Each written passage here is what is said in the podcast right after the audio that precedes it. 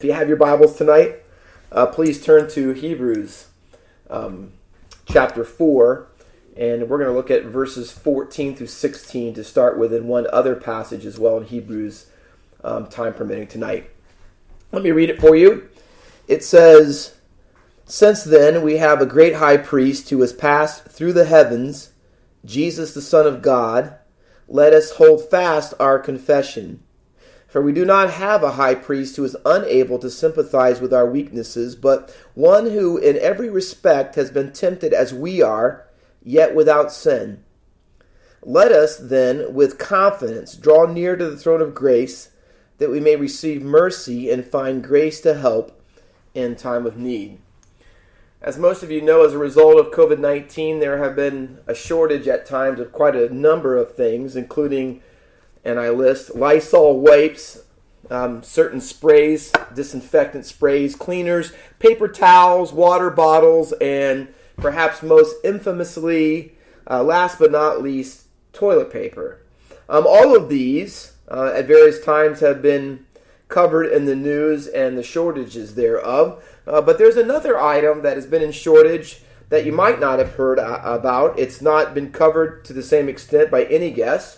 I'm not sure if you can guess what that item is, but the answer is sympathy cards. Um, sympathy cards, there have been, as you can already know and imagine, how many people unfortunately have passed away um, because of COVID 19 and because of the number of deaths in America and, of course, around the world. Uh, sympathy, sympathy cards have been at a premium. Uh, one uh, owner of such a, a store that had uh, all kinds of cards, including sympathy cards, said that they can hardly keep up with the demand. Um, they said that normally uh, they would go through maybe two, possibly three sympathy cards a day, and now at times they're in 30 plus uh, range of sympathy cards. Um, and they're in high demand, of course. Um, but in spite of that, um, they are still trying to keep up with them and supply them. But at times, um, they are actually sold out of them. And as I thought about and read that article, I, I thought I want to propose tonight to you that sympathy, not the card alone, but sympathy itself is always in high demand and should never uh, be sold out. In other words, it should never be a commodity that commodity that we are without, especially as believers in the Church of Jesus Christ. So, if you have ever seen uh, personally the impact um, from sympathy and the receiving end, or have felt the joy on the giving end. You'll know exactly what I mean tonight when I'm emphasizing the importance of how sympathy plays a role in all of our relationships, uh, especially when people are hurting and struggling as believers. And so it's not a topic uh, that you often hear discussed or hear a sermon about. In fact, this is the very first time in my uh, life in my, as a pastor and all the messages I preached. I've never preached on sympathy before, and maybe this is the first time for you tonight on hearing about sympathy, um, but it is a vital, important uh, subject, and I hope that you'll agree with me when we're done tonight. Thomas Goodwin, let me start there, um, who was an English Puritan in the 1600s. He wrote a book titled The Heart of Christ. Um, that was the original title. Actually, the original title was far longer than that. That's just the kind of abbreviated one that we get in America. Uh, but the real title, believe it or not, is this The Heart of Christ in heaven toward sinners on earth, or a treatise uh, demonstrating the gracious disposition and tender affection of Christ in his humane nature, now in glory, unto his members under all sorts of infirmities, either sin or misery. You have to admit, um, that is quite a, a, title for a book. Um, but as Puritans were known to do, um, he spent over 150 pages talking about one topic. In fact, chiefly one verse. The verse in our paragraph, our section tonight, Hebrews 4 and verse 15.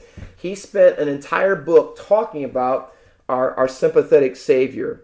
Uh, Thomas Goodwin and me as well, I'll join with him tonight. He wanted believers to know that Christ is just as sympathetic in heaven for you in your struggles as he was when he was on earth.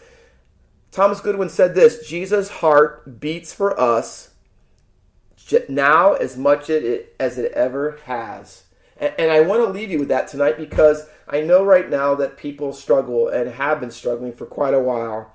And they wonder sometimes, and maybe you're wondering tonight, even as you're listening to me as I begin this message, um, does Jesus care? I mean, does he really care? And can he care about what I'm going through, the things I'm feeling, the sickness I've experienced, the loss, the job that I don't have, any, all the things that I'm. Can he really sympathize? Um, can he really feel um, what's going on in my life, where I am, and what can he actually or possibly even do about it? Um, it says in the verse, verse 14, if we can pick it up there together, he says, Since we have a great high priest, and then this phrase, who has passed through the heavens. In the Old Testament, the high priest, um, on the Day of Atonement, Yom Kippur, when he offered the sacrifice on the mercy seat in the Holy of Holies for the sins of the entire people, including himself, um, he would have to pass through three doors, whether it was in the tabernacle or in the temple, to reach that place and make that sacrifice. There was the outer court door, uh, and then he would go through that first door. He would reach the inner court door, and he'd pass on through there. And then the last door, the final one, the most important of all, was the holy, the door to the holy of holies, where the ark was, where God's glory presence, His Shekinah glory, resided, and that's where he would go on in and make the atonement for the people and offer the sacrifice. So the writer of Hebrews, which I believe the Apostle Paul wrote he's saying, We have a great high priest. Let me tell you how much greater he is, or a key word in Hebrews, how much better a high priest Jesus. He's better than the Aaronic order, the Levitical priesthood. He's far better being of the order of Melchizedek. He didn't just go through th- three doors on an earthly level, but he went through three heavens. He passed through the heavens, and we know there's three. There's the atmospheric heaven, there's the stellar heavens, or the ones where the sun, moon, stars are. And then lastly is the heavens where God abides, uh, where his dwelling place is. Our Savior, our sympathetic Savior, has passed through all three of those, which is far greater, and he has accomplished for us salvation. His salvation was not something that, or sacrifice he had to give for himself but he did this for the sins of others. And it's not something like the Levitical code had to repeat it annually because it wasn't efficient or sufficient enough. But Jesus, the great high priest, passed through the heavens after his crucifixion and resurrection and has virtually, is what it means, he's ascended to God's right hand. He has placed forever the blood on the eternal mercy seat and has accomplished our salvation for us. And that's why the verse says, if you look at it again, who passed through the heavens, and then Jesus, his human name, and it says the Son of God um, so it's not only his human name, but also his divine name, Son of God. He is the Savior. He is also the Messiah. And that makes him the mega, the high priest. And he's done what no one else could do for us. He has given us atonement and forgiveness of sins. Therefore, this little paragraph is bracketed with two, what's called hortatory commands. They both begin with the little words, let us. The first phrase, let us hold fast our confession because Jesus has ascended to heaven and accomplished our redemption, placed the blood on the mercy seat of heaven. Here's what he says Therefore, we can hold on to our confession. We can hold on to our faith in Jesus and the things that we believe about him. The word hold on or hold fast is used also in chapter uh, 6 and verse 18, where we're told to hold on to our hope. He says, Here's why, here's the reason that you, Jesus, so that you can have confidence and assurance that you have a relationship with Him, that your sins are forgiven, that you've been made right with God. Therefore, he says, don't let your suffering for Jesus, which was happening to the Christians that were receiving the letter to the Hebrews, they were starting to be persecuted, afflicted. They were starting to have to pay the cost and count the price of what it meant to follow Jesus. He says, because that's happening, you still need to have confidence. Hold on to Jesus. Here's why because he's holding on to you. Don't let your suffering for Jesus change your mind about holding on to Jesus. So, no matter what you're going through, fast forward to 21st century, whether you're going through struggles and difficulties during COVID 19, whether they're financially related because you've lost your job, whether they're relationally related because it's been difficult um, for your family or you, you have some uncertainty going on in your marriage, here's what he says you need to hold on to your confession. Hold on to those things. Why? Move on to verse 15 with me. He says in the text, See the little word F O R 4 there? Here's the reason why that Jesus, as our high priest, ascended to heaven and he's the son of God and he has here's how why you can hold on to your confession. You know why? Because it says for he the Bible says in verse for we do not have a high priest, double negative we do not have who is unable. Two nots. It's, a, it's the strongest way that you could say something negatively. He says, because we have a high priest that although he was on earth when he accomplished all those things and sympathetic, see, he's gone to heaven and he's still sympathetic. He has not lost the capacity or the ability to suffer with us. See, that's what the word, the compound Greek word, sympathy, sim is with. He suffers with us. He feels what we feel. He knows what we know. He hurts in the way that we hurt, he says. So don't let go of Jesus because you're suffering for him. Here's why because he is not a detached deity. He is not some distant God that has been removed to heaven and no longer can understand or no longer can feel what we go through.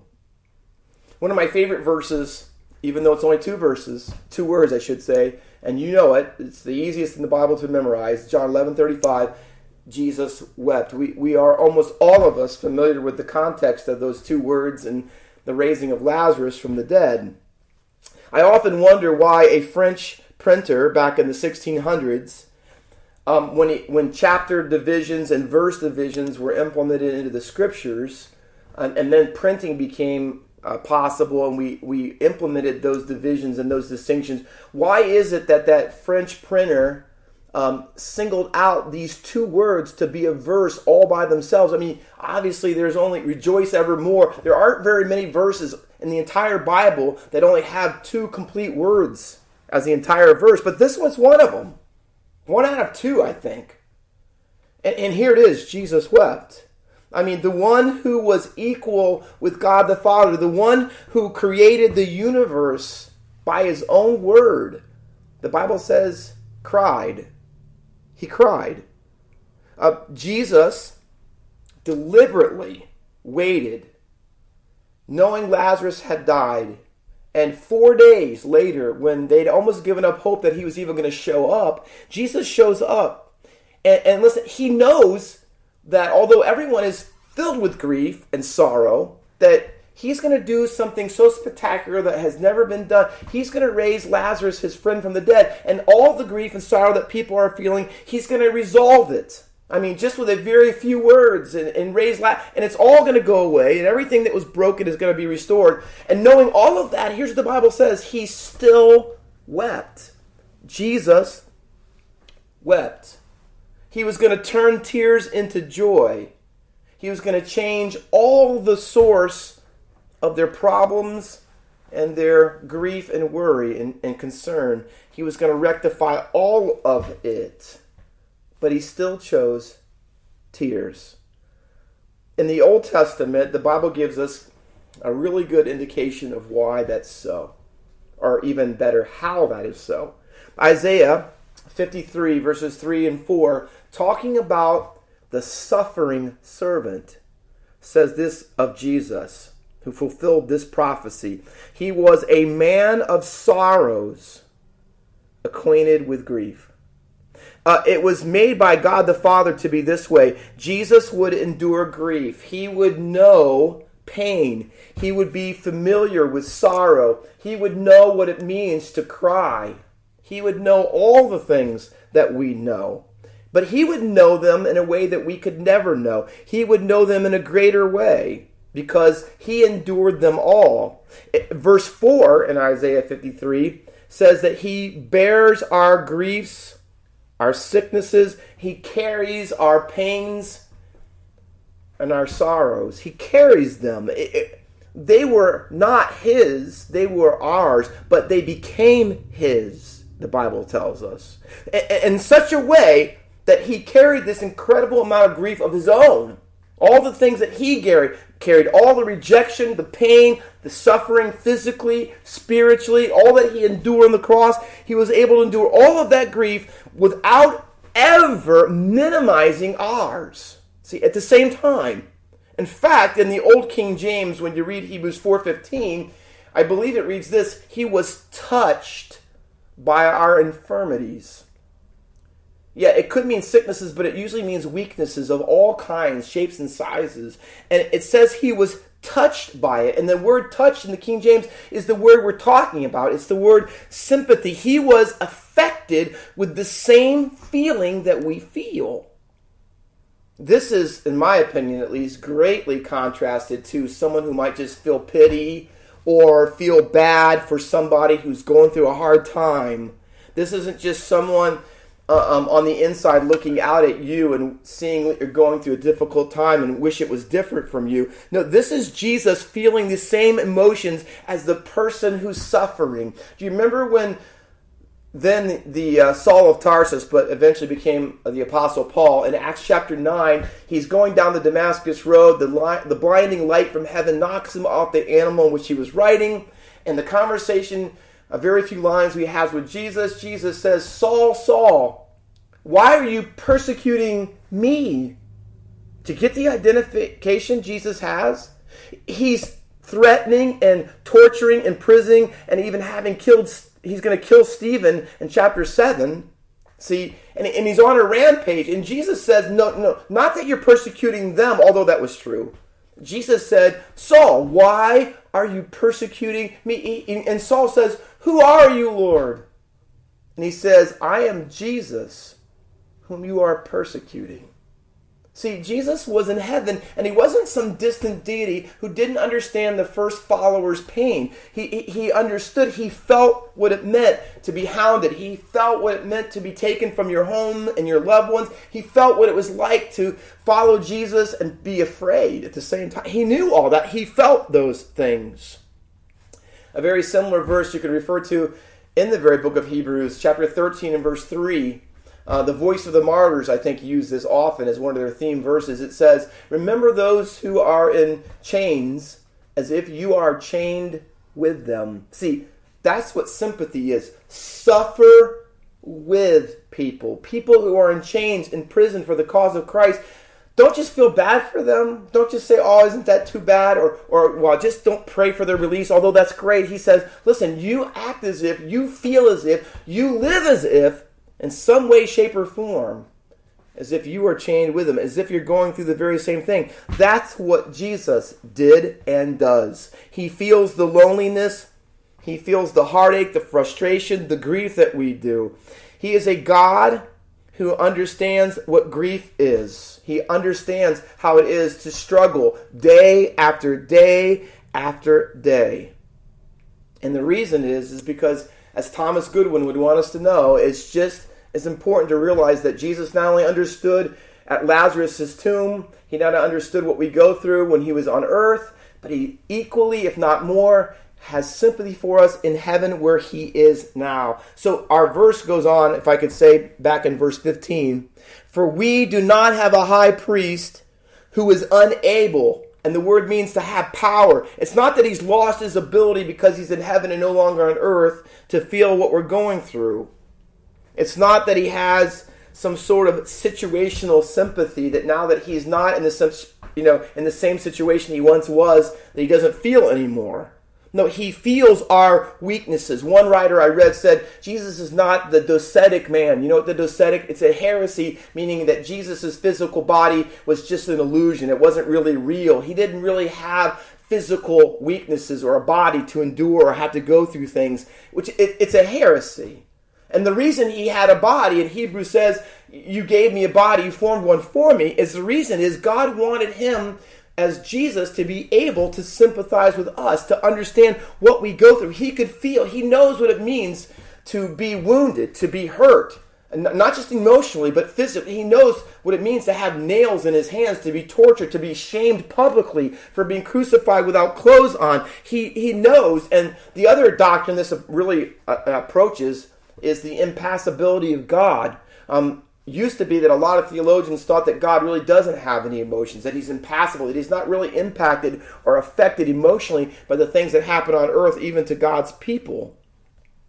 Um, but you can read numbers of scriptures to disprove that quite a way. One in particular being um, Matthew 25 and verses 35 and following, you remember the verses that Jesus says in his Olivet discourse where they said, he said, listen, when you uh, fed the hungry who were people who were hungry. And when they were thirsty you gave them something to drink. And when they needed clothes you gave them clothes. And when they were sick you came and visited them. And they, then when they were in prison it says you came and helped them basically. And they said to him lord when did we see you do all of these various things? He says this. He says when you did it unto the least of these my brethren you did it unto me.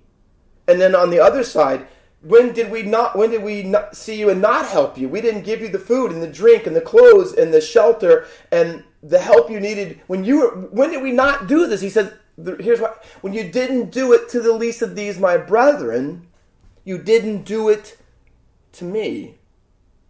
See he feels he felt those things on earth. He still feels our hunger our thirst our desires the temptations, the betrayals, the rejection, being tired, weak, thinking that you can't go on another day. I don't know how I'm going to face this problem, this anxiety, this worry, this person, the sorrow, the grief, the loneliness. Jesus says, constantly on earth and heaven for eternity, I have solidarity with my people. What you go through is done to me. He goes, I feel it. But with this caveat, without sin, yet without sin.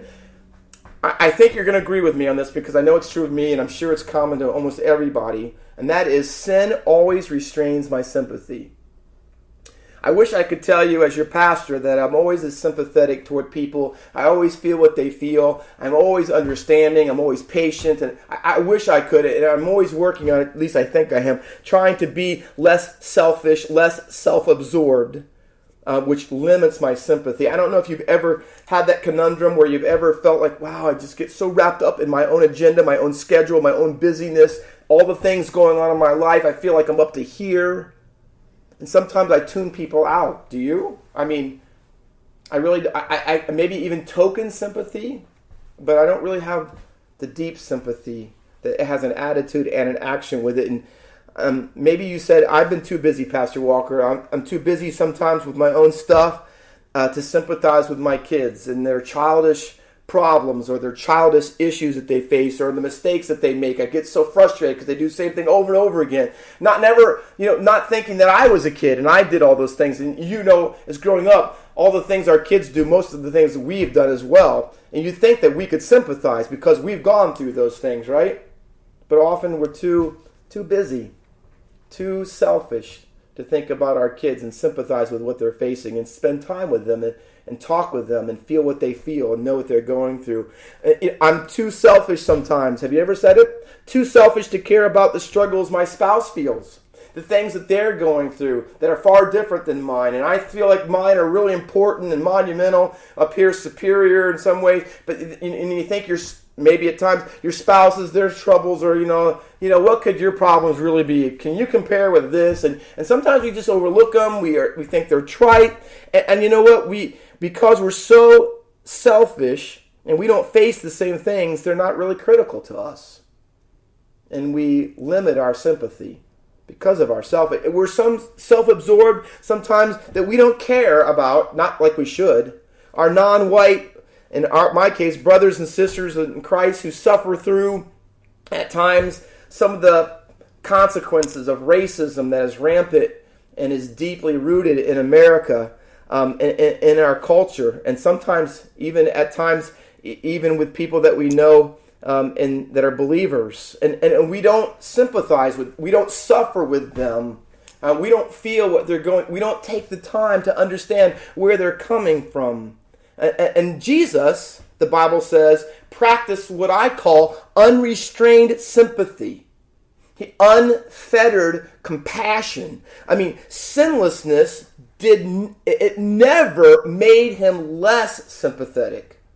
Sinless made him more sympathetic. Some people say, well, he was never sinned, so how could he possibly really know what I'm going through? How can he really help me? Because he never gave exactly. He never gave it. He never gave in to selfishness. He never gave in to the temptations of sin and to quit and to throw in the towel and wave. He never gave in to those. He never gave in to being self-absorbed, to putting himself first above other people. He never let his schedule and all the other things that we use as as, as reasons and excuses uh, for our lack of sympathy. He never gave in. He, he never gave in to any temptation to sin. He never gave in. He rejected those temptations. He always resisted those desires. So he knows what it's like because 24 7, 365 for his entire earthly life, he never did those things that limit our sympathy. So he can tell you what it's like to live a life without ceasing of constantly thinking of God and others before himself. Charles Spurgeon, in light of this verse, said this It takes perfection to totally lay aside self and fully relate to the, to the weaknesses of others. It does. Jesus is the absolute, perfect example of what a sympathetic life looks like. He is never too busy um, with running the universe to take time to hear my prayers and yours. He's never too self absorbed with all that he went through on the cross and all that he, he he's on the cross dying a torturous shameful god forsaken cursed criminalistic death. And while he's going through all of that and if anyone had the right to think only about himself not jesus he is sympathetic to the very people who are crucifying him. I mean it blows my mind that he could have such sympathy. He says father forgive them Father, forgive them. I mean, he is feeling what they are going through and what it's going to cost them. He's thinking to the degree of, of others that, to that degree. Sympathy of our Savior. You know what this means, don't you? The upshot of it is that this means that as a Christian, you can really never say, Nobody understands me. You, you really can't say that because Jesus understands. He's been there in all of those categories. He's been there and back, and he's done it without sin. He never faced a, a, a situation or a person where sympathy would be required or the right thing to do and, and refuse to do it. He, he never had that situation. You can never say, because we have a high priest who is sympathetic, that I have nowhere to go and I have absolutely nowhere to turn. Those words for the Christian should never come out of our mouth.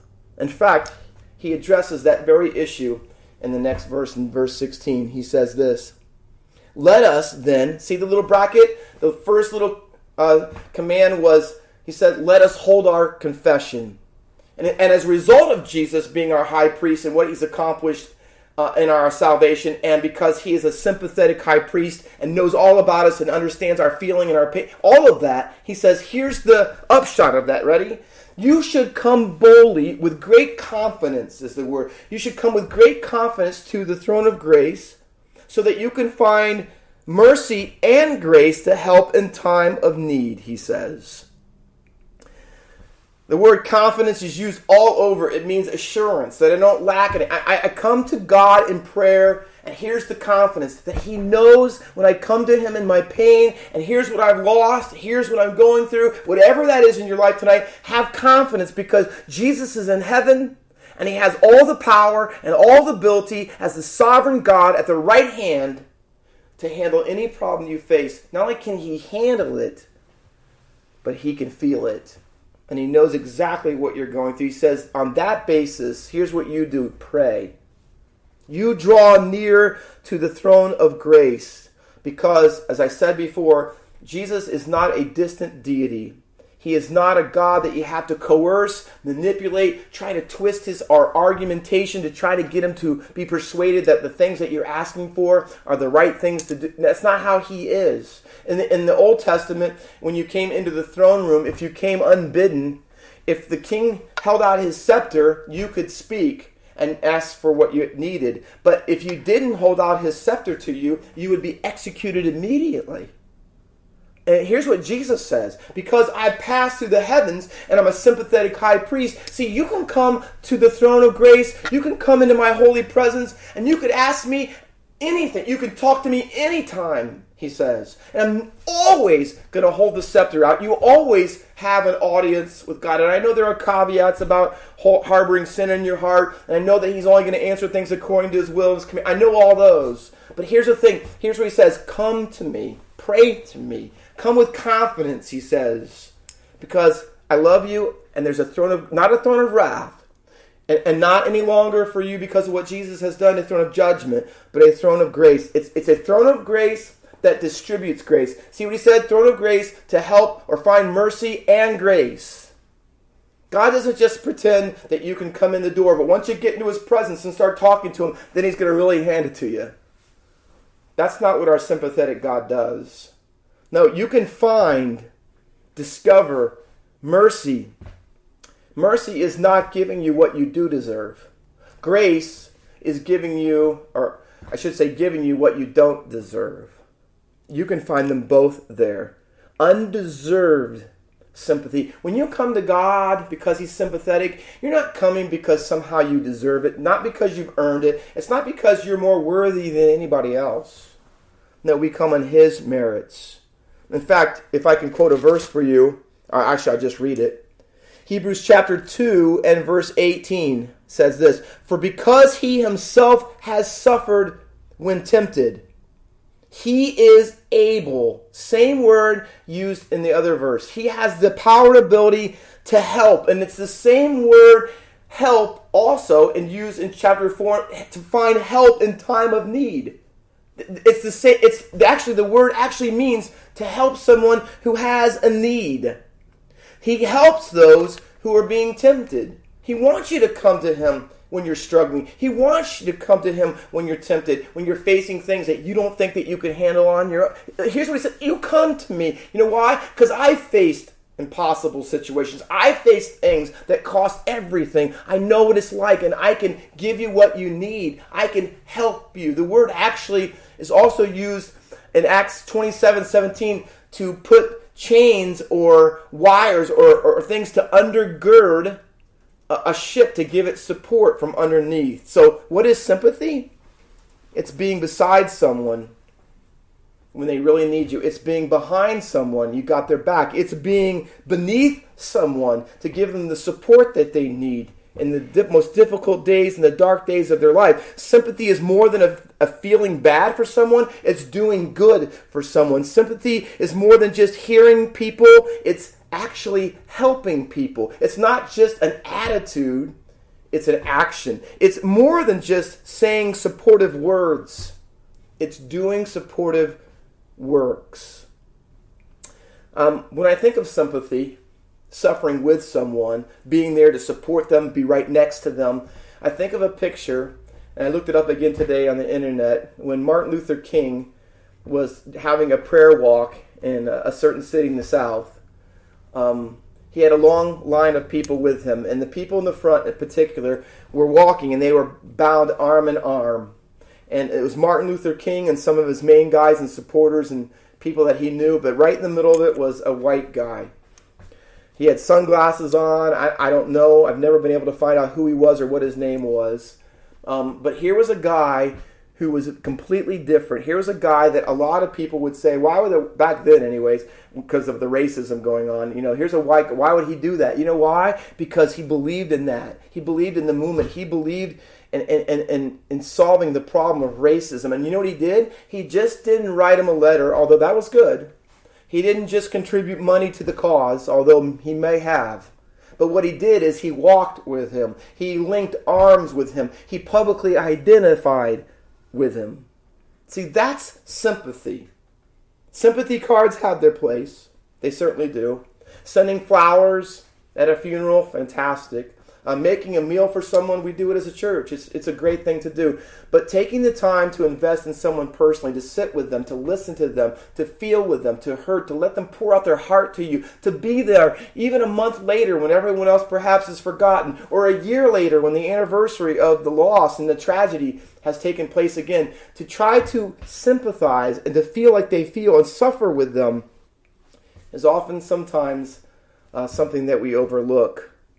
Um, there's really only two uses of sympathy in the text or of the Bible. The one, the first one, is the vertical sympathy in Hebrews 4:15. But the last couple minutes, let me have you turn to Hebrews chapter 10 for the final and second use of it. it happens to be in the same book vertical sympathy from God to us should always translate into horizontal sympathy that we show between us and other Christians in particular, or others who come into our life. the, the context is, if I can read it for you, Hebrews chapter 10 and verse 32. But recall the former days when, after you were enlightened, you endured a hard struggle with sufferings. So, this is going to be a, a suffer with passage, sympathy. Some, here, here's the two ways they struggled, marked off by the word sometimes. Sometimes they were publicly exposed. The word in the Greek exposed is the word we get theater from. Theater. They were put on public display. People, they were told to be that they were publicly that they were Christians and they were made fun of, mocked, and, and worse, it says. To reproach and affliction, and sometimes it meant actual physical persecution. And sometimes um, they endured that. They actually were suffering themselves.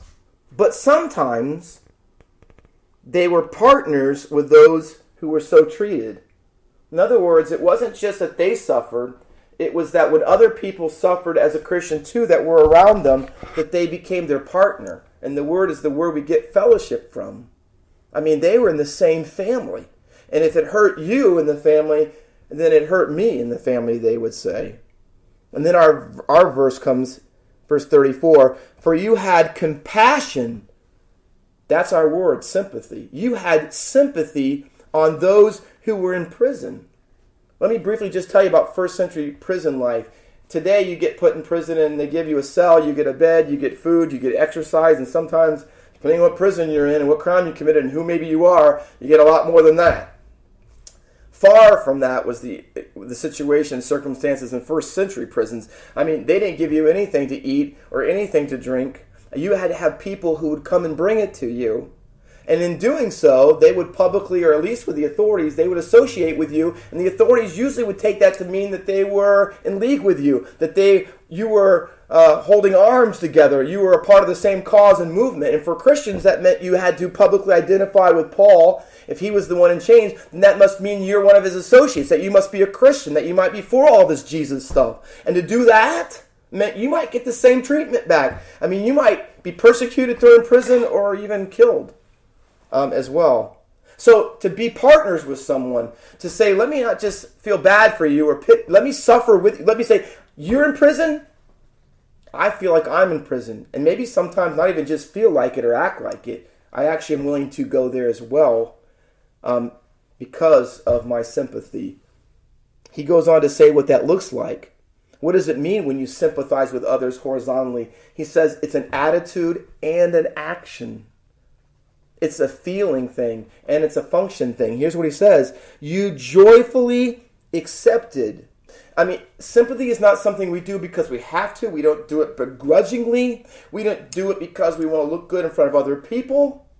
Uh, because somehow, because of who we are as a Christian, or because you're a pastor or a deacon, that it's somehow expected and of you. Here's what he said: No, joyfully. See, Jesus' sympathy is something that wells up in our heart. Why? Because it's motivated by the sympathy that He has shown to us. That's why, as a church, let me challenge you tonight. See, we should be the ones who come to funerals. When people die, have tragedies, difficulties. See, it's not just pastors. In our church, it's not. Thank God there are a lot of people who come to the funerals. And I know sometimes if in the middle of the day you can't. But let me tell you this we should feel for people, we should act on it. We should joyfully come to funerals. We should joyfully visit people in the hospital. We should joyfully check on them after they've had surgery or if they need a meal. Or it shouldn't be that I call Josie sometime to find out what the status of somebody or one of the past. No, you should know why because we're sympathetic. Because that's what our Savior has done for us in an infinite way that we could never repay. And that should well up in our hearts joyfully joyfully accepted. What did they accept? The plundering of their goods. The word means plunder, means to seize. In other words, because they were Christians and they identified with other Christians, it cost them. They lost their land in the first century. Read Acts 4 for yourself. People in the early church were giving away and selling their property. Barnabas was an example. He saved his pro- he sold his property and gave the proceeds to the offering to meet the needs of other people. But to do that was more than just selling a piece of land to get some money. No, your land was your inheritance. It was part of being Jewish. It was it was part of being part of God's people. And to sell it meant that you were living for a different inheritance. See, to joyfully accept the plundering of your land and let it be confiscated by the government because you were following Jesus meant you were completely living, completely living by another framework. And can I tell you, for you and I, if we're going to get a hold of sympathy and what it means, in all the cultural issues that we're facing today, in the relationships and in our church and even outside of our church, we have to be a people that are so gripped by, so seized by the sympathy of Jesus for us and what he did for us and how he acted and his attitude and actions toward us that it wells up in our heart, it overflows through our hands and feet uh, to be able to show that same kind of sympathy to other people emotional, relational, and even financial sympathy.